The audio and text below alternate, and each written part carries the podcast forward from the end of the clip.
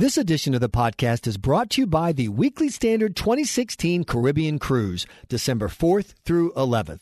Let's face it, after this election season, we're all going to need a drink and a chance to get away.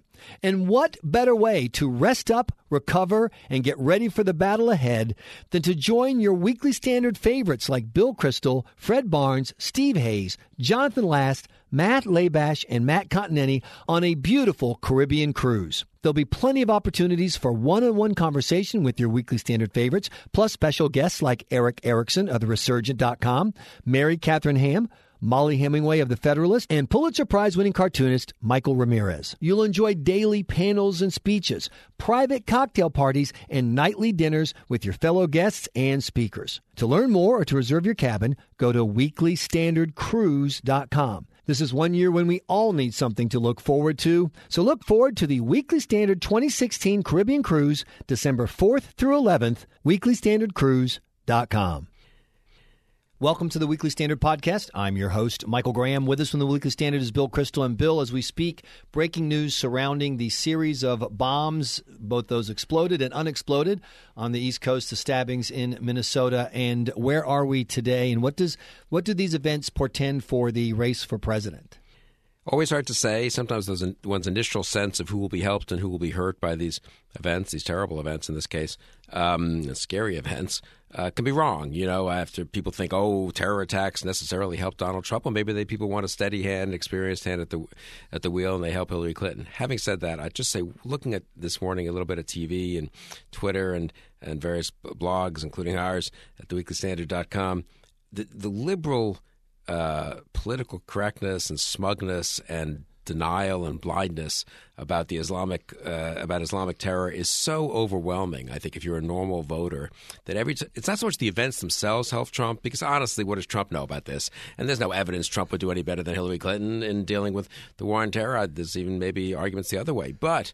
But if it's Trump versus the liberal media, Trump versus Bill de Blasio, Trump versus political correctness, I think average voters look up and say, well, at least he understands there's a problem. These people are bending over backwards to say, oh, maybe it's not terror, and maybe and we have to we don't have to rethink anything. Or I guess didn't Hillary Clinton say this morning? I've always been for tough vetting. Really? I somehow missed that when the whole liberal media and I think the Clinton campaign went berserk. The, went berserk when Trump said he was for extreme vetting, right? I mean, well, she's for tough vetting, not extreme exactly, vetting. Very, right. very different because only one of them invol- involves the uh, movie character Triple X, so we're okay. I don't remember Hillary Clinton's uh, tough vetting phase either. I remember the uh, cookie baking phase. Right. But I want to get back. You are being too kind to the media because you are not using the phrase "fighting the narrative." Yeah, how about that? The president's press secretary, not Right. just a, some guy on MSNBC, right? Says, you know, the real, what did he say? The real fight with ISIS is a fight about the narrative. Fight over the narrative. That is like liberalism has now entered its total postmodern stage. It mm-hmm. already was weak and didn't want to face reality, but now you get mugged by reality. There are these terror attacks, and the again, the press secretary to the president of the United States, not again a random commentator, says, you know, the key fight is about the narrative, and I think this does help Donald Trump. Mm-hmm. I mean, it may not even be fair, frankly, to say that Hillary Clinton believes that. She's probably more tough-minded when you get down to it. But the Demo- large part of the Democratic Party believes it. A large part of the liberal media believes it. I've been thinking all before these attacks for about a week too, how much the liberal media helps Trump. I mean, they mm-hmm. just they think they've got him on something. They go nuts. Either it's something he said five years ago, which is deplorable. The birther thing really, he sh- but they don't hold him to account for it in a sensible way. They don't really explain. They just scream and yell. He just says, "Okay, I'm not really on that anymore," you know. And then they, oh, well, you said it five years ago, and and he his surrogates gets go on TV Sunday, say, well, that's no longer an issue, and I, I think he wins that exchange actually, even in a case where he shouldn't win it. And of course, on the terrorism stuff, they're in such denial. The political correctness is so pervasive uh, that I do think, uh, you know, maybe God wants Donald Trump to be president. I Uh, don't- I'm sorry, I mean- we're getting theological. yeah, no, I shouldn't. I, I take it back. I- insights. uh, that's a horrible thing to say about God, and he. I hope he won't. I hope he won't hold it against me. Lord, do the smiting about six feet away from me, please. I, I, he won't hold. He or she won't hold it against me. So, you know- so, so I need to. I, retract all theological comments on this podcast and and, and, and, and and volunteer my total incapacity to make theological judgment. But you do really look at what's happening. Honestly, the combination of these attacks, and again, I come back to this. Not even so much Clinton herself, but the kind of liberal media Mm-hmm. and other liberal politicians' reaction to the attacks.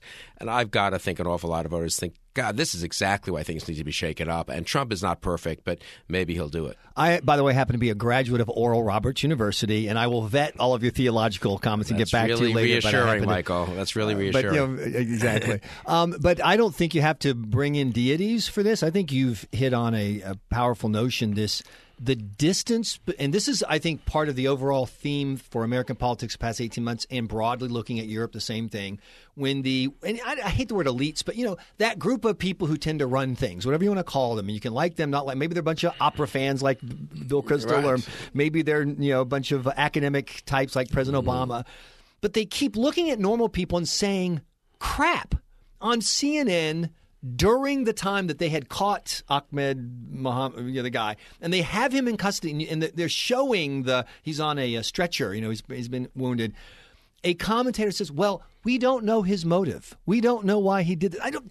You, you, just what you do is you then cause otherwise middle of the road common sense people to look at Donald Trump and say, "Just promise me you won't be that stupid. Don't pro- just promise me you'll never say the sentence that Hillary Clinton keeps saying.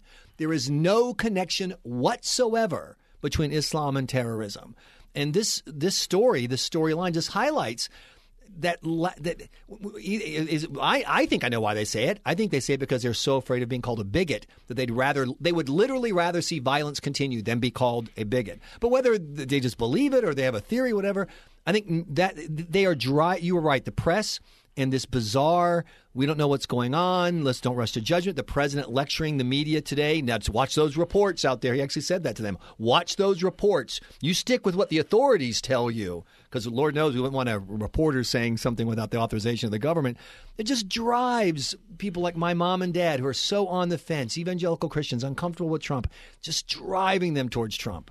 Now, events are conspiring for Trump. There's a line that was used, I think, about Franklin Roosevelt that I can't. I won't get it quite right. That he didn't. Uh, the Times sort of found him. Right. Isn't it something like that? He exactly. didn't, you know, he didn't uh, uh, win the presidency. The presidency sort of elected him, mm-hmm. given where he was at that moment. And I sort of think that if I mean, I don't know that Trump's going to win at all. It's it's a close race now, but but you do have some sense watching these events that somehow events are conspiring. Maybe not sure. the deity, but events are conspiring to help Donald Trump. Now he's perfectly capable of blowing himself up. God knows. He mm-hmm. even this weekend he got in idiotic right. fights on Twitter with individual journalists, and you saw the real Donald Trump, which is not a very attractive thing to see. They they have him under control for like three four days, and then suddenly he gets free of his minders, and it's Saturday morning, and he's tweeting away, and it really does. You know, you got to think, Jesus, the guy you want to have as right. president of the United States. But but then you see these other events, and, and I agree very much. The it's less about her personally almost right. than about the the mindset of which she is a part. One one last part to this, um, since you mentioned Secretary of State Clinton, big speech the same day as the terror attack would have been a highlight. Now it's largely overlooked. But uh, a couple things she made the comment in it that Trump is feeding the terrorism because his irresponsible talk about Islam, you know, encourages the terrorists. Of course, Trump turns right around and says, "You're terrible foreign policy."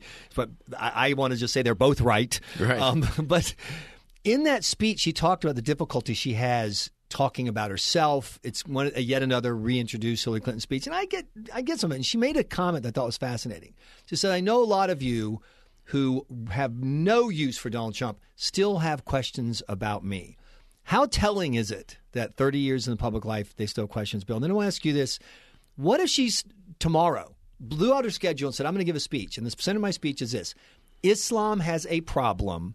And the West should ally itself militarily and intelligence wise, etc., with the moderate forces to help them wage the war inside Islam because there is a problem. She just threw that political correctness out and promised to be as tough as anybody on ISIS and Islam. Do you think that that would shake the box up entirely, in essence, kind of move this move this into a race that she will have a hard time losing?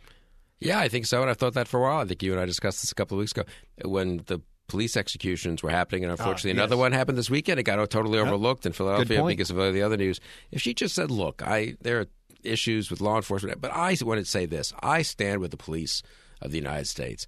Just unequivocal, no buts, uh, you know, however's, no equivocations, qualifications. And the same with, with, as you say, something truthful about the problem of Islamic terror Um, I think it would help her a lot. This is where, I mean, it would be ironic if Trump made his name originally running against political correctness. Not that he'd ever done anything about it, incidentally, until he ran for president in 2015. you know, he's a big shot businessman. He could have he could have helped fund organizations that resist it and so Sure. forth on campus. But nonetheless, he never did anything about it. But he made his name denouncing it. And now it would be ironic if her kind of entrapment by it almost uh, is what cost her cost her the presidency. I, and I, th- I think the inability, her inability to rise above that, to kind of have a Sister Souljah moment of some kind, uh, it's on her. And if she ends up losing this election, uh, the one thing we'll all agree on is it's it was hers to lose, and she found a way to lose it. We'll see where the story develops from here. Bill Kristol, thanks so much for joining us for the Weekly Standard podcast. Remember, you can subscribe to our Weekly Standard podcast at itunes.com. Please be sure to check weeklystandard.com regularly for podcast updates. I'm your host, Michael Graham.